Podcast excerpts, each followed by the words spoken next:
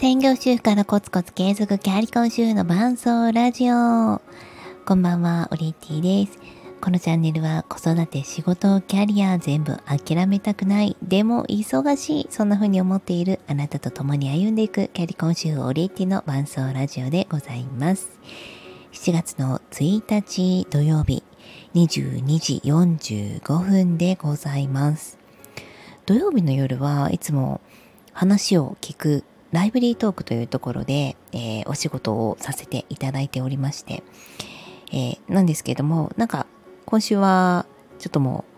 うオンラインスナックで先週からですね、ずっとルームを開けていて疲れたっていうところもありまして、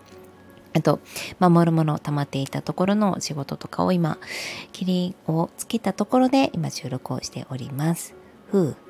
ということで、え今日は、私 ADHD と HSP の間ですという話をしたいと思います。まあ、こんな言葉は正直存在はしなくて、あの、まあ、ADHD、HSP とか HSS とか言葉を聞いたことある方いらっしゃるんじゃないかと思います。で、私も特に子育てをするようになって自分の子供が何かこうちょっとこう変わっているっていうところとか個性っていうところがまあ、うん、どの程度なのかっていうのはやっぱり学校とか集団に行かないとわからないんですよね。その集団に行った時に、まあ、親目線で行くと本当に正直迷惑をかけていないかあの大丈夫なのかっていうところとあの1対1で向き合った時は正直もうほとんど感じないんですよね。まあうちの子はこういう子だしっていう。ただね、個性がこう認められる世界多様性のとかなんちゃらかんちゃら言ってますけれどもやっぱり集団生活の中で学んでいくことも多いのであのちょっとこう特性が出過ぎたなってなるとやっぱりこう周りの方に迷惑をかけてしまったり本人がちょっと辛い思いをしてしまう可能性があるなと思っているんですよね。なので、まあ、本人の様子を伺いながらこの子は何かちょっと特性あるかな、まあ、そこまででもないかなグレーかなどうかなみたいな感じで小学校に入学してからは日々考えております。で、まあ、実際のところうんよくわかんないですね。まあ普通と言われれば普通かもしれないですけど普通じゃないといえば普通じゃない。あの、まあ、子供を見ていてやっぱり私の子供の時と同じだって感じることって結構多くてっていう、まあ、こう子供のなんだろう子供の振り見て我が振り直すじゃないですけどもそう考えた時にあれ？私も結構 ADHD じゃ 言えてない ADHD じゃないとか HSP じゃないって思うところってあるんですよね。であの詳しいところはあの専門家ではちょっとございませんので私も調べた範囲の言葉でしかお話しすることはできないんですが、まあ、ADHD の中にもいろいろあってでその中にあの一つ片付けが苦手だっていう特性があるんですよね。まあ片付け苦手ですよ。なんならしたくない。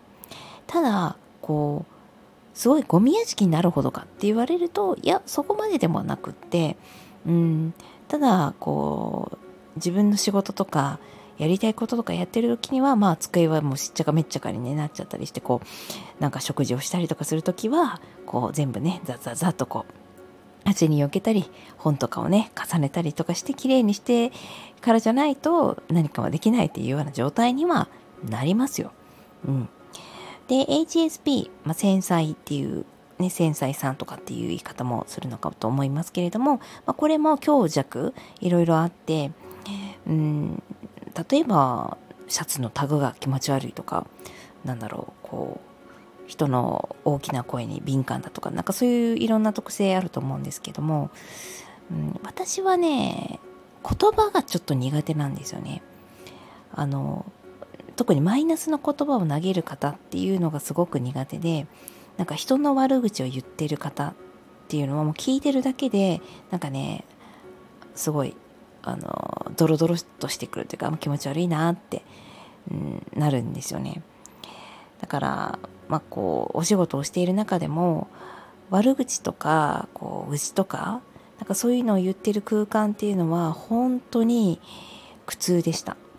でそういう時私戦っちゃうんですよね。なんかそういうことを言ってもあの何も変わらないじゃないですかとかあの、まあ、教育関係だったのでそういうなんだろうな、ま、生徒に対してとかねそういうことを聞いた時にもう本当に嫌で、うん、なんかそういうことを言うとあのそういう生徒になってしまうんじゃないですかみたいな感じで私結構戦っていって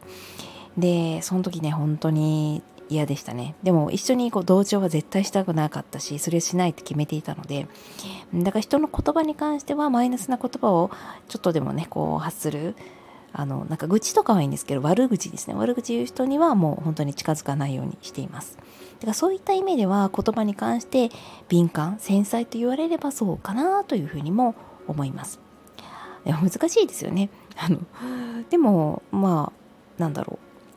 仕事をしていて、まあ、今のお仕事をいろいろさせてもらってるんですけれども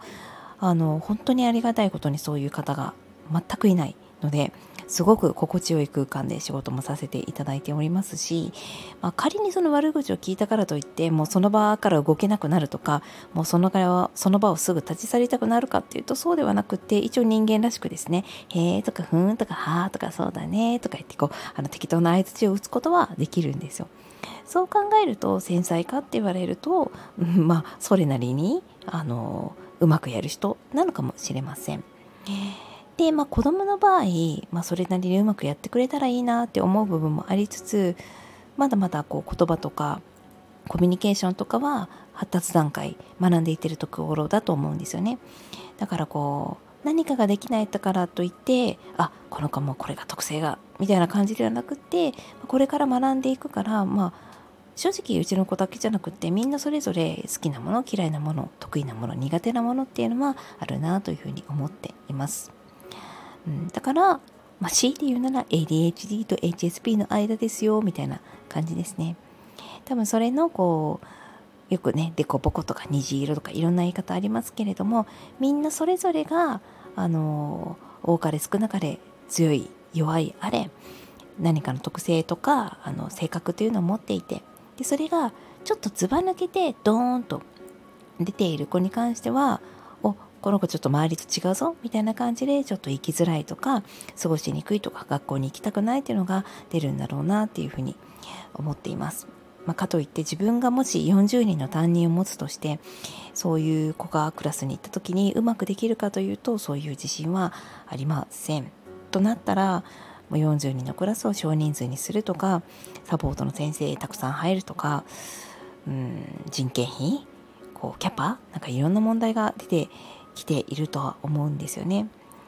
だからそうなった時に自分の子供がもしちょっとこの場所があ厳しそうだなと思ったらもうすぐにやめさせて引いてで次の場所を与えたり用意したりするっていうのも親の役目だなというふうに感じています。まあ、何はともあれ今のところ、えー、子どもたちも いろいろねあのありますけれどもでもあのお友達と、えー、勉強と学校と幼稚園といろいろ、えー、悩みながらも順調にやっているようです。はい、ということで親として見守っていきたいと思います。今日は私は ADHD と HSP の C で言えば間だよ。そんなお話でございました。それではまた。